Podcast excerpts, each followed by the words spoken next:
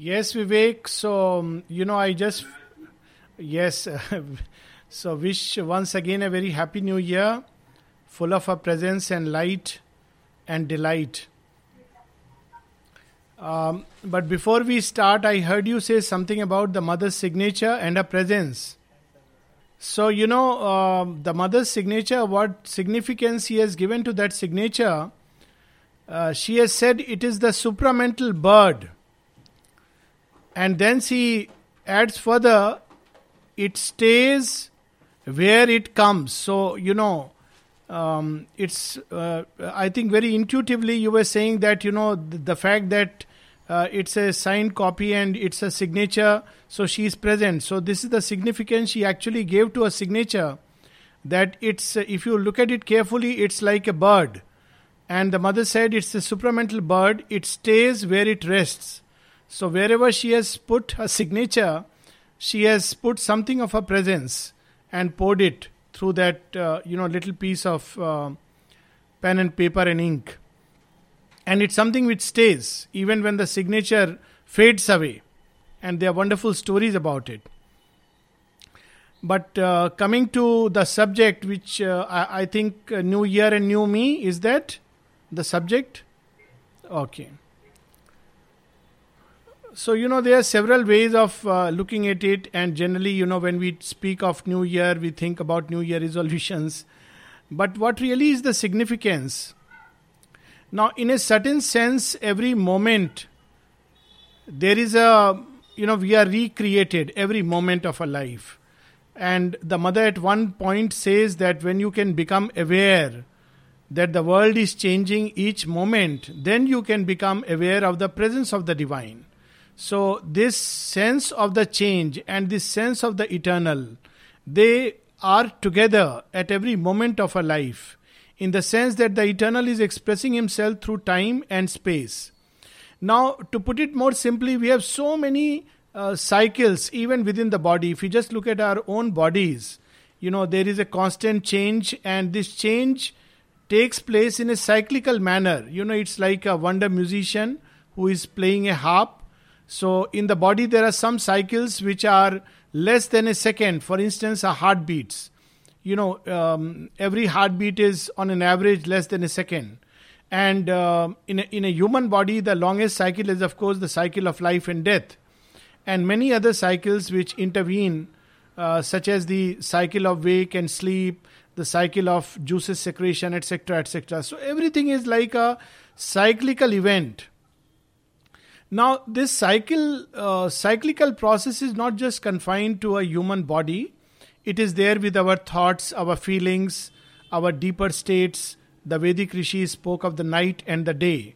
That means there are moments when we are luminous, bright, full of aspiration, cheer, and there are other moments when we feel as if everything is uh, not, or rather, nothing is really going in the right way. So these are the cycles of the night and day at a larger scale, there are cosmic cycles from the um, atomic drifts to the drift of the galaxies.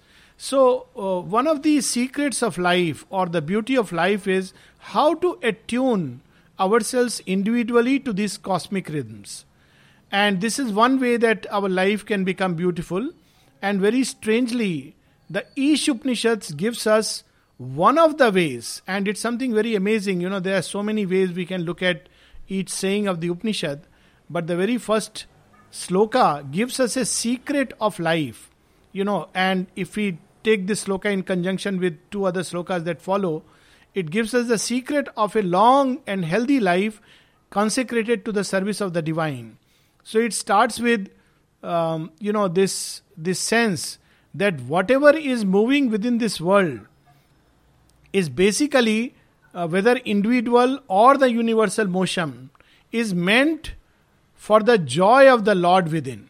So the Lord dwells within each individual and the larger motion, the smaller and the larger motion, and it's meant for his enjoyment. So if we learn to renounce tena tyaktena bhunjita, then life will be full of delight or the rasa or the sap. Now, this learning to let go, it's not just a question of renouncing objects because whenever we think about renunciation, we think of objects and trying to reduce things. But the biggest renunciation is renunciation of who or what we are at this point of time so that something new can manifest. One of the secrets of uh, living is, uh, you know, when we can, our individual cycles can attune itself to the larger cycles in the cosmos. And the animals know it very well. That's why we see at the animal level that they spontaneously, instinctively know how to attune themselves to the larger rhythms. You know, very recently in India, we had um, amazing incidents on Kanpur railway station where a little monkey suddenly started jumping and crying and, you know, screeching and screaming, trying to draw attention of all the passengers.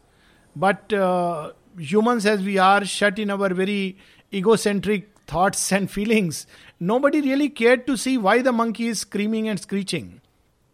And then uh, people noticed that this monkey, finding no response, jumped onto the rail tracks where one of his fellow monkeys was caught up, uh, you know, in between the rails. It had an electric shock and therefore it had fallen down. And then this monkey went and started the reviving process. And it was amazing. I have seen it as a doctor, and the other doctors also saw it, and they wondered that how did the monkey had the exact knowledge of what is to be done to bring him back to life. In in fact that that other monkey was brought back to life literally by this other monkey. You know it was there on the uh, right in front of everybody's eyes and this this was shown on the news. So the animals are quite attuned to um, the cosmic rhythms and if they fall sick they know how to sleep off and get over their illness etc etc but then what happens with man with the coming of man? Two things happen. One of course, the habitual animal pattern does continue, but apart from that, in man, something from the past opens up its doors. As Sri Aurobindo says that, you know, in man is somewhat dim, disturbing lives. So there is something in us which gets off track, off rails. It cuts itself off from the cosmic rhythm. And we know what that something is it is the ego sense the sense of acute separation from everything else that is around us. I mean, we live in a such a state of isolation that even within the family, we are not really in sync. And uh, leave aside, you know, the larger um, other other forms of creation, and of course the larger rhythms of nature and the stars and the cosmic rhythms of time. So we have lost that sync because of the, uh, you know, an acute sense of ego and separation which comes because of the mind. But at the same time, something else begins to happen. Now, this disturbance of rhythmic pattern of life opens the possibility in man of something new. Because man is no more in harmony either within himself or with you know the cosmos at large there is the possibility of new things emerging because you know the rhythms are lost he is forever seeking forever dissatisfied forever wanting a change in one way or the other. And while he stumbles and gropes for this change, there is a possibility of something new and unexpected slipping past his life. Now, this happens. This happens, uh, you know, in various ways um, in our own life, and we all know it. But there is a point when there is a very uh, critical departure from what we are to what we can become and in the spiritual parlance in traditions it is called as a new birth now we we know the sanskrit term for it is dvij the twice born a term which has been corrupted over a period of time through misuse but essentially it means that there comes a time when we are newborn to a new kind of um, air to a new kind of atmosphere to a new kind of possibility now, Sri Aurobindo speaks about it at various places, but one of the places where he speaks about it is uh, when he discusses the law of karma. So he says, as long as we are basically mental, vital, physical beings or identified only with our body, with the life uh, desires and their expansion, with our likes and dislikes, with emotions and attachment, and even with our thoughts, ideas, and ideologies. That means with our mind, body, and life uh, the the uh, law of karma operates to increase the goods that these things can offer and that's why at the uh, lower line of karma we often say that, you know, the popular notion that if we do good, uh, we will get uh, either money or we'll get some kind of a reward for our well being, some comfort, or, you know, we'll be more intelligent, born in a better family, etc., etc. But then there is another possibility, and Sri Aurobindo calls it as the higher line of karma, wherein we can be reborn or newborn into a new kind of life, a new way of living, into a psychic and spiritual existence. And when we are born in that existence, then the law of karma also changes. So the law of karma no more rewards our good with physical and vital things, but it rewards our good with a growth of the soul power with a growth of light, with a growth of beauty, with a growth of love, with a growth of sweetness, with a growth of strength and the capacity for delight in us. So, a new kind of law begins to operate with this psychic birth, with this new birth in our life. And in a typical traditional way, this is done through what is called as initiation. Now, we all know that in spiritual life, uh, in the traditional yoga, a lot of value has been placed on initiation. Uh, but in Sri Aurobindo's yoga, we don't talk about it. Now, why, why is it so? Now, in a typical initiation into this um, new me or a new life or a new birth, uh, basic idea is that we enter into a new landscape through which we can find an exit door and escape out of life. We don't explore the infinite.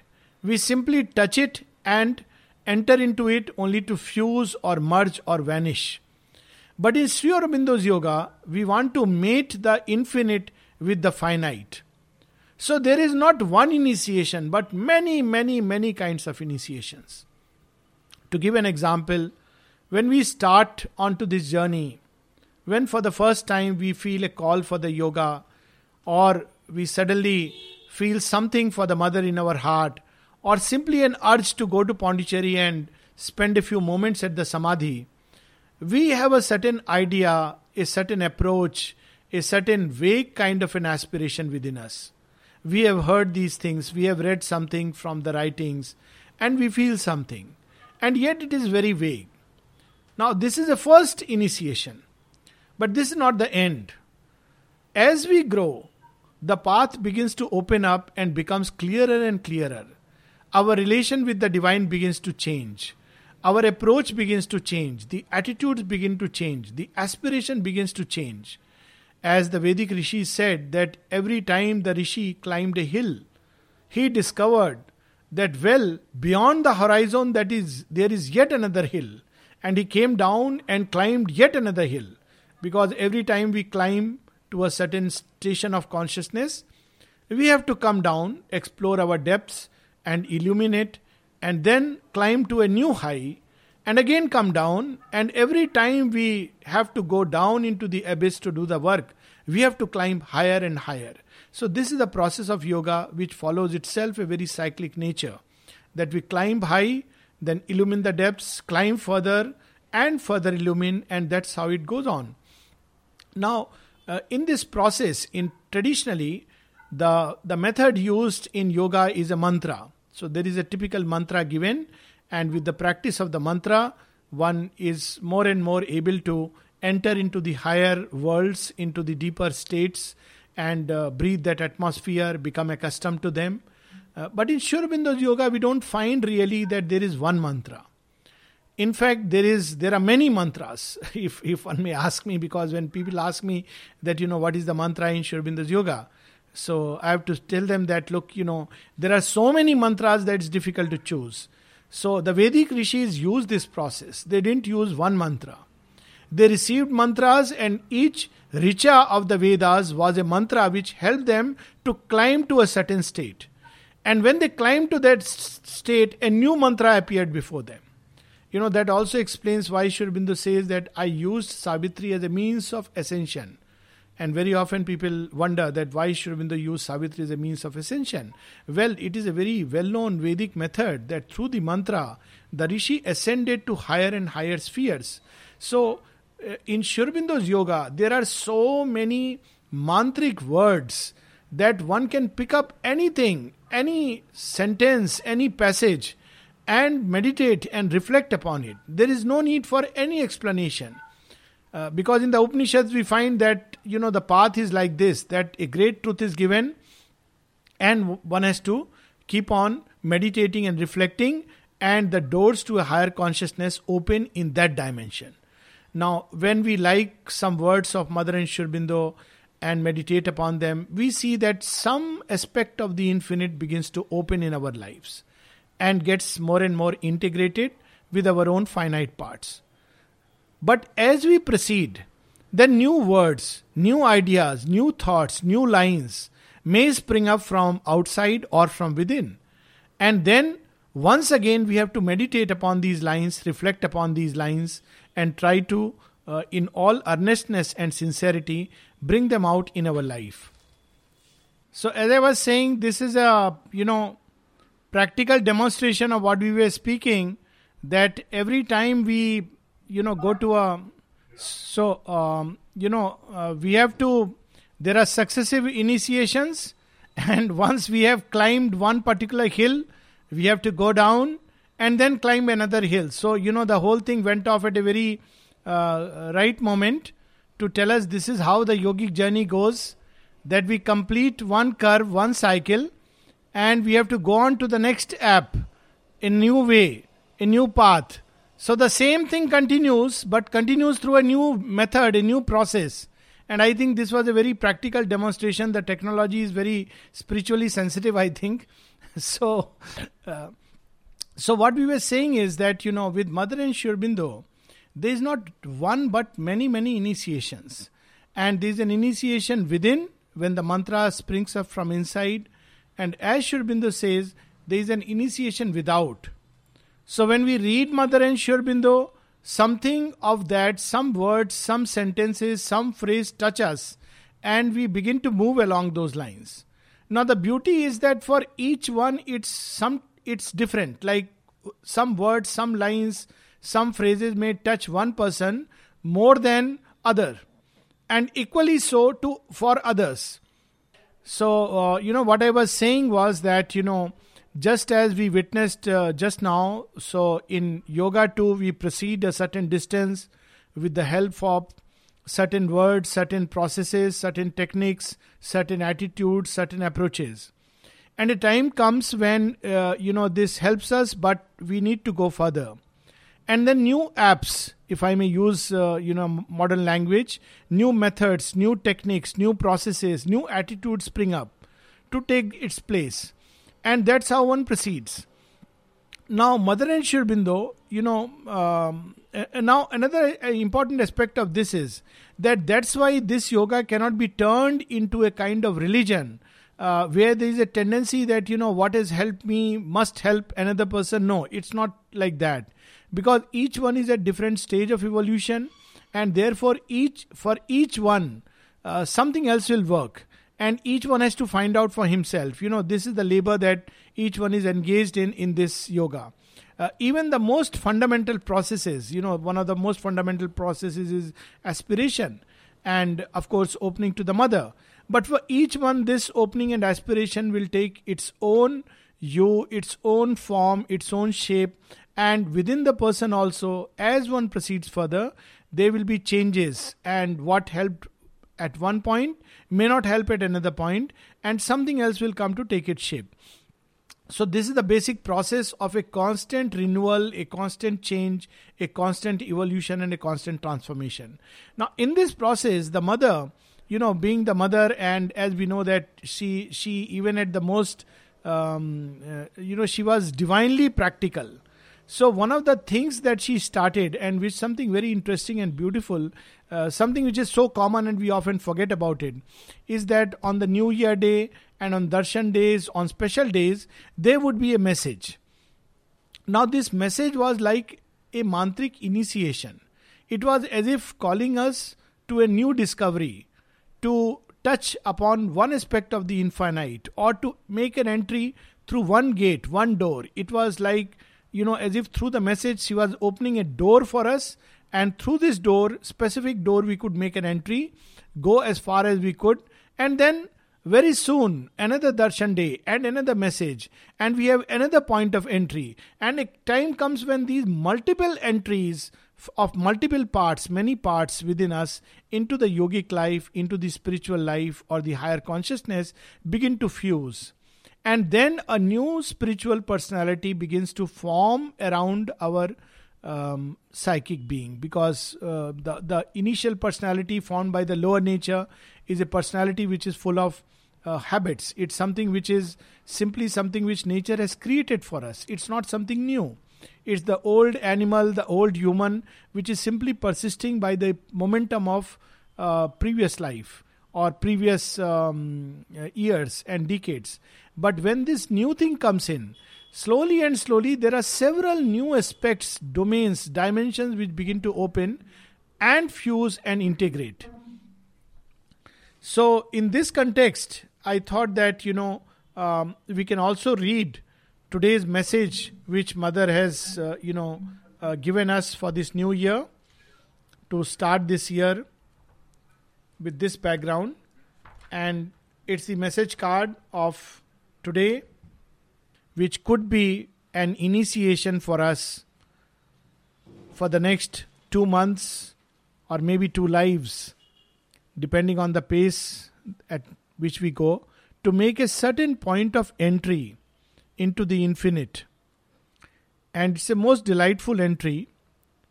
The mother writes In the world of forms, a violation of beauty is as great a fault as a violation of truth in the world of ideas. For beauty is the worship nature offers to the supreme master of the universe. Beauty is the divine language in forms,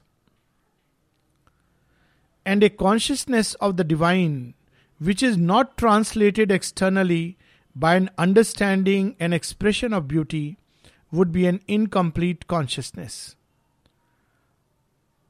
In fact, when we turn to the Upanishads, we see that truth is repeatedly described as having two main attributes, two main aspects. One is light, and the other is delight. It is deathless light, light without a stain or a shadow, prakasham, where all other lights fade away. And it's also described as rasa, delight. For beauty is an aspect, an approach which leads us or helps us to touch that side of existence.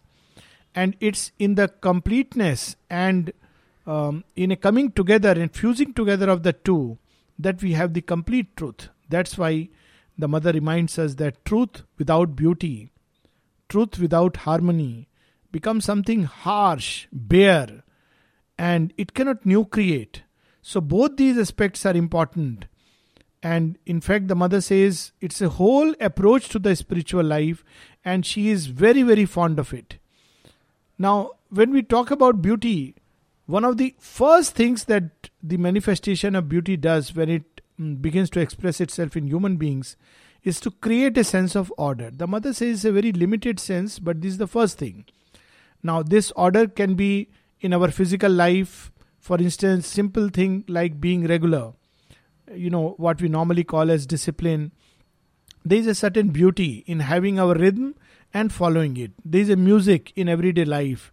If we learn to listen and then even the gods help us because they respect that look here is someone who has a reasonable control and mastery over nature to follow a certain rhythm. It's uh, i think uh, as difficult as playing playing music uh, you know to follow a certain rhythm of everyday life uh, simply to be punctual, simply to be regular.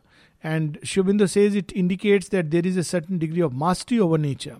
So, one of the first things that beauty does when it manifests is to create order. Not only order in our physical life, in our outer life, where we learn to keep things as we should, but it also creates a certain order and discipline in our inner life. And this can go on and on, it can go to an extent where we allow only certain thoughts which are in harmony and in sync with our aspiration, certain feelings which are in harmony and in sync with our deeper aspiration to manifest and express. It's not that we ignore the others, we see them because they are there, we don't deny them. but we acknowledge and offer them. We don't allow them to express, we acknowledge and we offer them with a prayer for transformation, with a prayer for change. And every time we let go of some such things which stand in the way, it creates more room. So, more beauty can pour in, more light can pour in, more truth can come in. And that's the reason why we have to confront these obstacles every time. Basically, it's a clearance process. So, when we speak about a new birth, we have to also make space if there is no space, nothing new can come in. You know, when we bring something new, we have to create space. Even when somebody new, a new member comes to the house, we have to make space for that that person. And certain things which we have been keeping, which have uh, you know outlived their purpose, their time is over, their utility is over. They can be passed on to other hands because now we need space for that. And the second thing that is needed is that the old nature has to adapt to the new this is another challenge because very often uh, when something new is born, we simply uh, touch it, touch a fringe of it. We don't allow it to color our, uh, we don't allow it to seep into our entire life. We color it only on the surface. So these are the two big challenges in the way of this new birth that we encounter several times in the process of this yoga. There are beautiful states which are born, but they endure for a moment because rest of the nature doesn't allow it. It doesn't admit it. And therefore there has to be also a process of catharsis a process wherein we uh, throw out these negative elements either by rejection or by offering to the divine mother for transformation. And the more we do it the more there is space for more and more of this light and beauty to come in. And next what we have to do is to adapt and mold whatever things within us are ready and capable and are plastic to this new element. So, this is the process of evolution, of new things pouring in, and I think this year's message is a wonderful start for that, that we can allow beauty to remold our life. So, we approach the divine through beauty. Maybe this can be our agenda for this year, at least for the next few months that we allow beauty and harmony to reshape our life and in every thought, every feeling, even the form and structure of what we speak, what we think, what we express, even the very gestures, they should be beautiful and harmonious. Uh, I suppose that's how um, Indian thought laid so much emphasis on the even the external aspect where you know it was not just about vichar but also achar and vyavhar, where every gesture, a simple gesture like uh, folding the palms and saying namaste, or you know the various mudras that were born, they were spontaneous expressions of a deeper truth. And if we have this aspiration that let everything in us, within and without, be molded by beauty, then perhaps we will touch uh, not only an aspect of the divine but a most fundamental aspect of the divine, and we can begin to live life on a new scale, on a new note, on a higher and better note. So, I would like to read this full prayer, and then maybe we can pause and have some question answers. So, let me read the full prayer, the message of today. January 29th, 1917 in the world of forms. Yes, Vivek, anything? Is it okay? Okay. In, in the world of forms, a violation of beauty is as great a fault as a violation of truth in the world of ideas. For beauty is the worship nature offers to the Supreme Master of the universe. Beauty is the divine language in forms, and a consciousness of the divine which is not translated externally by an understanding and expression of beauty would be an incomplete consciousness. But true beauty is as difficult to discover, to understand, and above all to live as any other expression of the divine. This discovery and expression exacts as much impersonality and renunciation of egoism as that of truth or bliss. Pure beauty is universal, and one must be universal to see and recognize it. In a very beautiful essay, Sri Aurobindo wrote as an 18 year old, The Harmony of Virtue. He compares beauty to the fragrance of a flower as the central element of human personality. And that is the essential beauty which manifests itself through various forms and expressions. But we can discover it everywhere. It is universal. It is there even in the ugliest of elements in the universe. O Lord of beauty, how many faults I have committed against thee. How many do I still commit? Give me the perfect understanding of thy law, so that I may not again fail to keep it. Love would be incomplete without thee. Thou art one of its most perfect ornaments.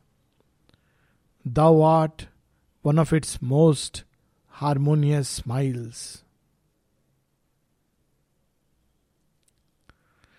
Thou art not at all what a vain people think thee to be.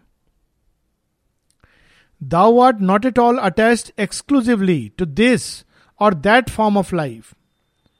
It is possible to awaken thee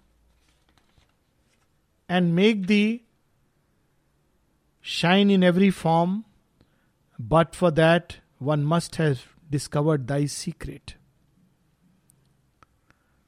O Lord of beauty, Give me the perfect understanding of thy law, so that I may no longer fail to keep it, so that thou mayest become in me the harmonious consummation of the Lord of love.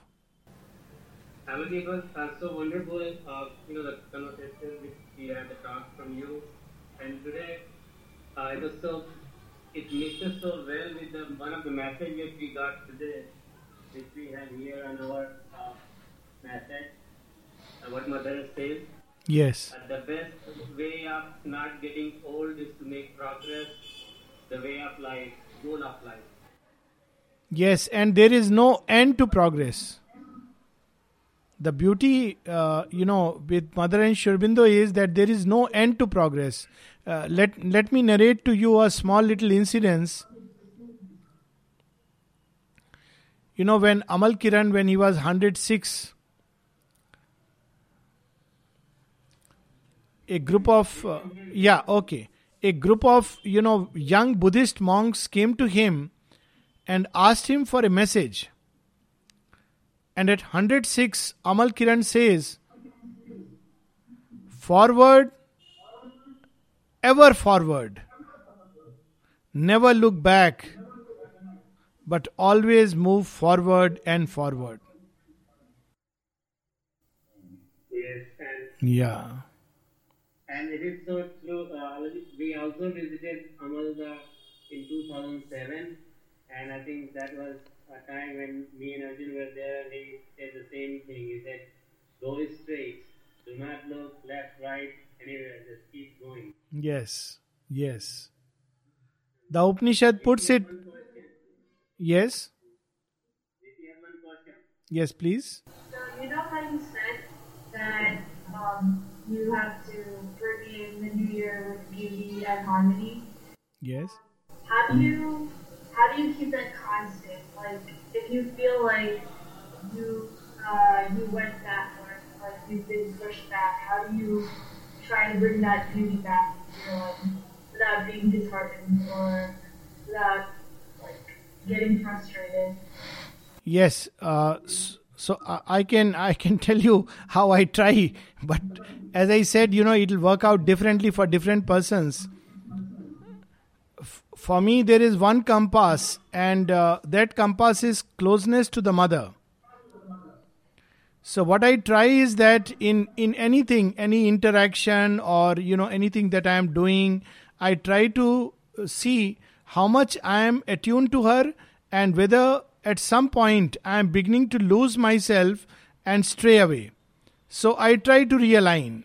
So basically, the the way that I, I, I understand harmony, and you know, Sri Aurobindo gave a one line reply also to Nolinida when Nolinida asked him how to create harmony, he said union in the mother.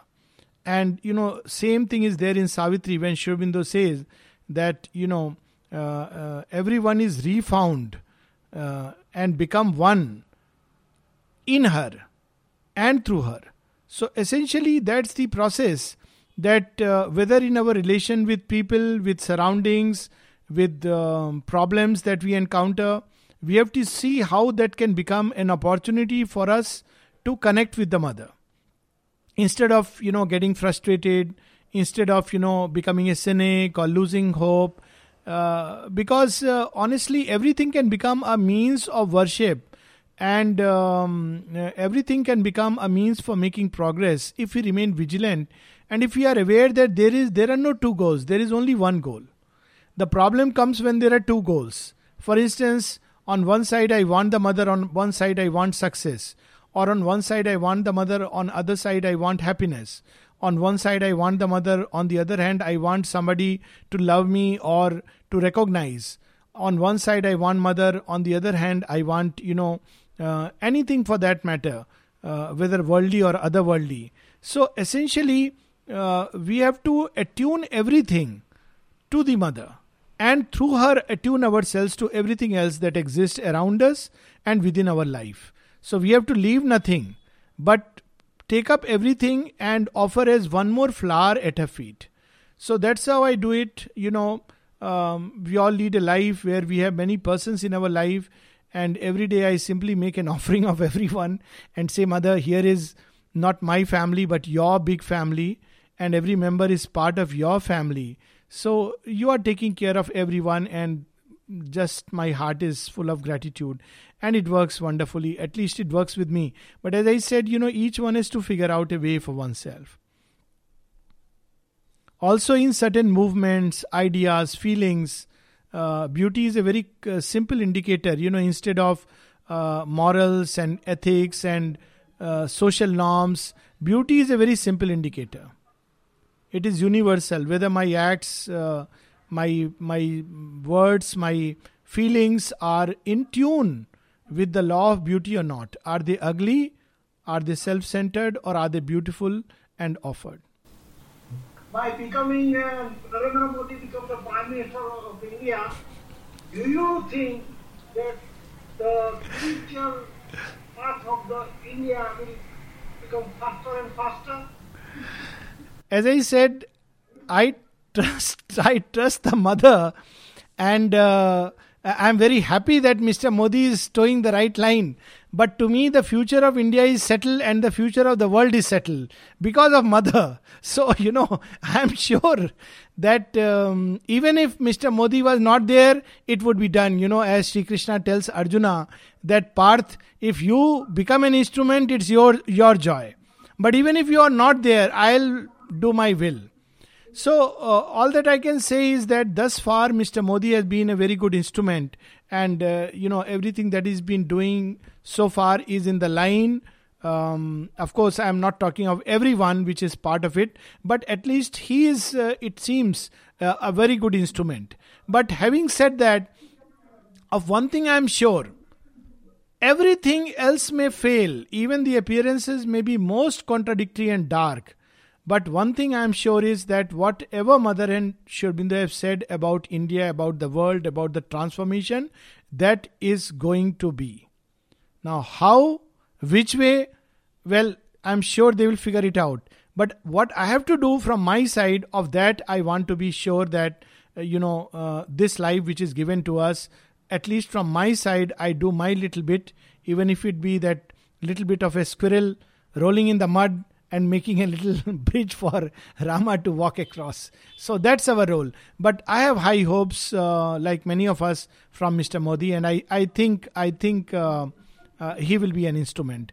Uh, uh, another reason why I say so is that you know, Mr. Modi's, uh, and, and in a certain sense, India's change, let me put it like that, the change in India, not only in politics but many other spheres, coincides with the 100 years of mothers coming to India. So, mothers coming to India is a symbolic of the Shakti coming to India. And I feel that, uh, you know, the coming of Shakti is bound to create instruments, many instruments, which will work for her and um, eventually, because India's uh, coming up is important not for India, but for the sake of the world. My question is regarding the current events that are going on. Uh, that movie came out about PK The way they reacted, should it happen or not? Should Hindus react like that? not at all, not at all, if you ask me. Uh, I, I have seen the movie uh, and uh, I feel the, you know, let me put it very impersonally. The problem uh, is that though Raju Hirani and, uh, you know, Aamir Khan have brought, uh, brought out a truth, the truth that goes beyond religions, but I think at places they um, could not communicate it so well to a certain audience, which may be very, uh, very much stuck to past forms. So even in that, you know, famous uh, story, you know, where Shiva is seen to run, and you know that's the worst scene. If I have to see it from a very, uh, you know, somebody who's very attached to form, there also actually he doesn't really denigrate Shiva. Very paradoxically, he shows that uh, somehow, uh, you know, even that caricature of Shiva ends up leading him to the place where he is going to find his way to you know uh, you know um, way back home which is what he was praying. And uh, you know through all that he goes through becomes a preparation for really leading him to where he is. Now there is a very distinct evolutionary aspect which i think that's where raju hirani missed out. Basically uh, instead of either or it would have been wonderful if somehow he could show that you know his engagements with religion pk's engagement with religion and the forms uh, prepared him for going to the next level where he discovered that well uh, there is a truer shiva a truer a, a, truer truth than just the form that we worship which has helped him and guided him despite all the uh, meanderings. But that he couldn't. I, I think that's where he failed because he couldn't probably um, envisage it or understand it um, so he caught a truth but couldn't connect it with the previous truth. And I think that's why many people have reacted.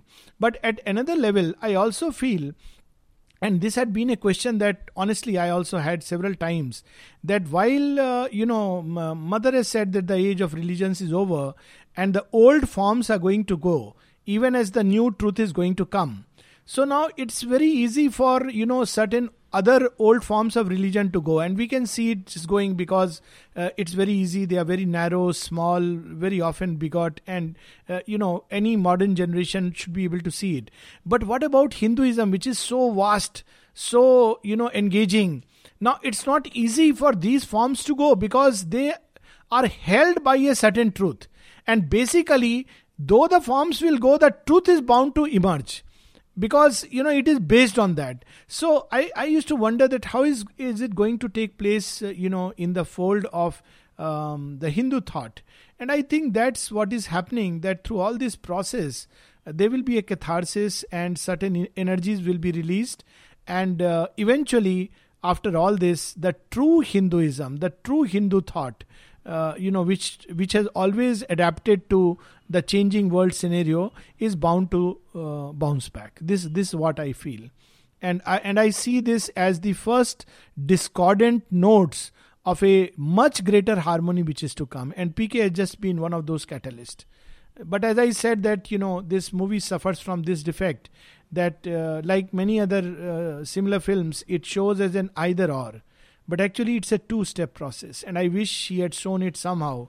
Uh, then there would have been no problem. People would have understood. Now, I could see it. That's because of the light of Mother and Sri Aurobindo. But I'm sure many people would miss that point. Uh, since we are on the movie, I just saw movie Interstellar. Yeah. And one thing which got stuck in that movie that uh, actually it is the love which only can change, the power of love and when in the movie at one place where she is trying to find Dr. Mann because he lost in space for some time, and even though they have not got the complete hold of the the way Aurobindo has put it, but they are very close. Absolutely. So, you know, I heard about this movie and, uh, you know, I couldn't watch it. Somehow I was away when this movie came and went away.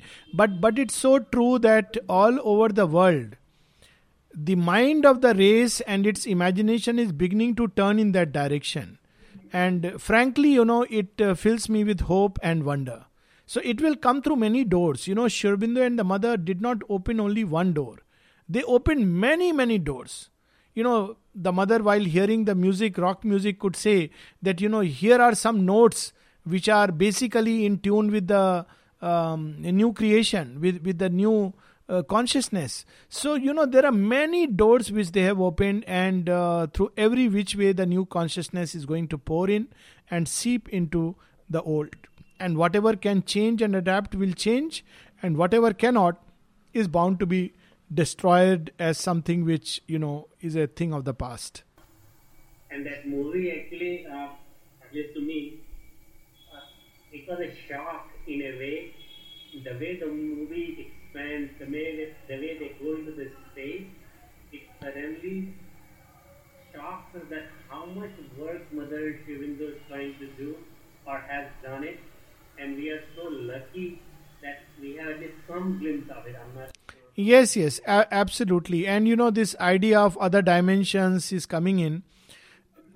You know, one more thing, just going back to the previous movie, since we are with the movies about PK, you know, I somehow have a feeling. Uh, uh, that you know perhaps uh, you know Raju Hirani belongs to that genre who uh, you know are very who somehow want to believe that you know there are spiritual truths but try to link it to connect it with uh, with a kind of science. And when i was watching this whole thing about the alien coming in with certain powers it somehow reminded me of Erich von Däniken's famous book chariot of the gods. And perhaps uh, he has not written it anywhere but i have an uncanny feeling that perhaps the movie is inspired by that kind of an understanding of you know spiritual uh, existence. That there are other planets other domains where people with greater powers exist and they have come to earth and gone back and we have uh, you know turned them into gods. But the problem would still remain that you know where did these powers and this kind of consciousness come in those with other planets? So essentially we have to fall back upon uh, consciousness and evolution of consciousness wherever it manifests. Now, that is a key which uh, people don't have. And I think once we have that key, I think it will come first in science because, you know, that's where people are uh, at a certain level very sincere. And uh, once they get touch consciousness, the rest will follow. Uh, to this consciousness, I had asked once we were at the Battery Park, Brooklyn, and NASA was holding a science program for the kids to see the uh, different uh, Saturn and other stuff. And there was one scientist, I do not remember his name, some Russian scientist, and he was so wonderfully explaining how the space is uh, expanding and all other things. At the end of it, I asked him that question, what do you think about the consciousness? And he said very candidly that unfortunately we have not gone into that area and it's not enough. Yeah, true. But that's the last wall they'll have to cross. You know, the very sincerity of seeking for truth will uh, take them across the wall. So it's just a question of time. So in in everything, you know, uh, we have to be basically sincere in our seeking. Whether it be truth, beauty, love, and then we find we find uh, its higher and higher state. But if we get attached to one particular form, uh, whether of truth, whether of love, whether of beauty, or for that matter, uh, even God, then we stop progressing. And I think that's where the problem comes that we get attached to a certain form, uh, certain idea, certain ideology, certain way of looking at life, and we stop progressing. So we go to the same thing with which we started that we have to make room for the new consciousness and the higher consciousness to come in. And there has to be a certain degree of catharsis or rejection or transformation uh, so that there is place for it to come in. And, and it's happening. The world events are compelling us to do that. Alright, so Alokji, Oh, yeah. so wonderful to talk to you and uh, listen to Mother Aurobindo viewpoint, thoughts, and how to bring that into our life. in the new year, new me session, and I hope that all of us will uh, try to retain as much as possible what we heard and try to even bring one more thing um, into this new year into our life. That will be wonderful. But uh, more more importantly, yes, let's let's uh, go back with this thought that you know every day we can recreate ourselves and this world, and and let us recreate it uh, in terms of a greater light, a greater truth, and a greater beauty. Okay, Vivek, it was wonderful actually uh, to, you know, for a moment feel that one is there in that room, your meditation room with everyone around. So it was such a joy.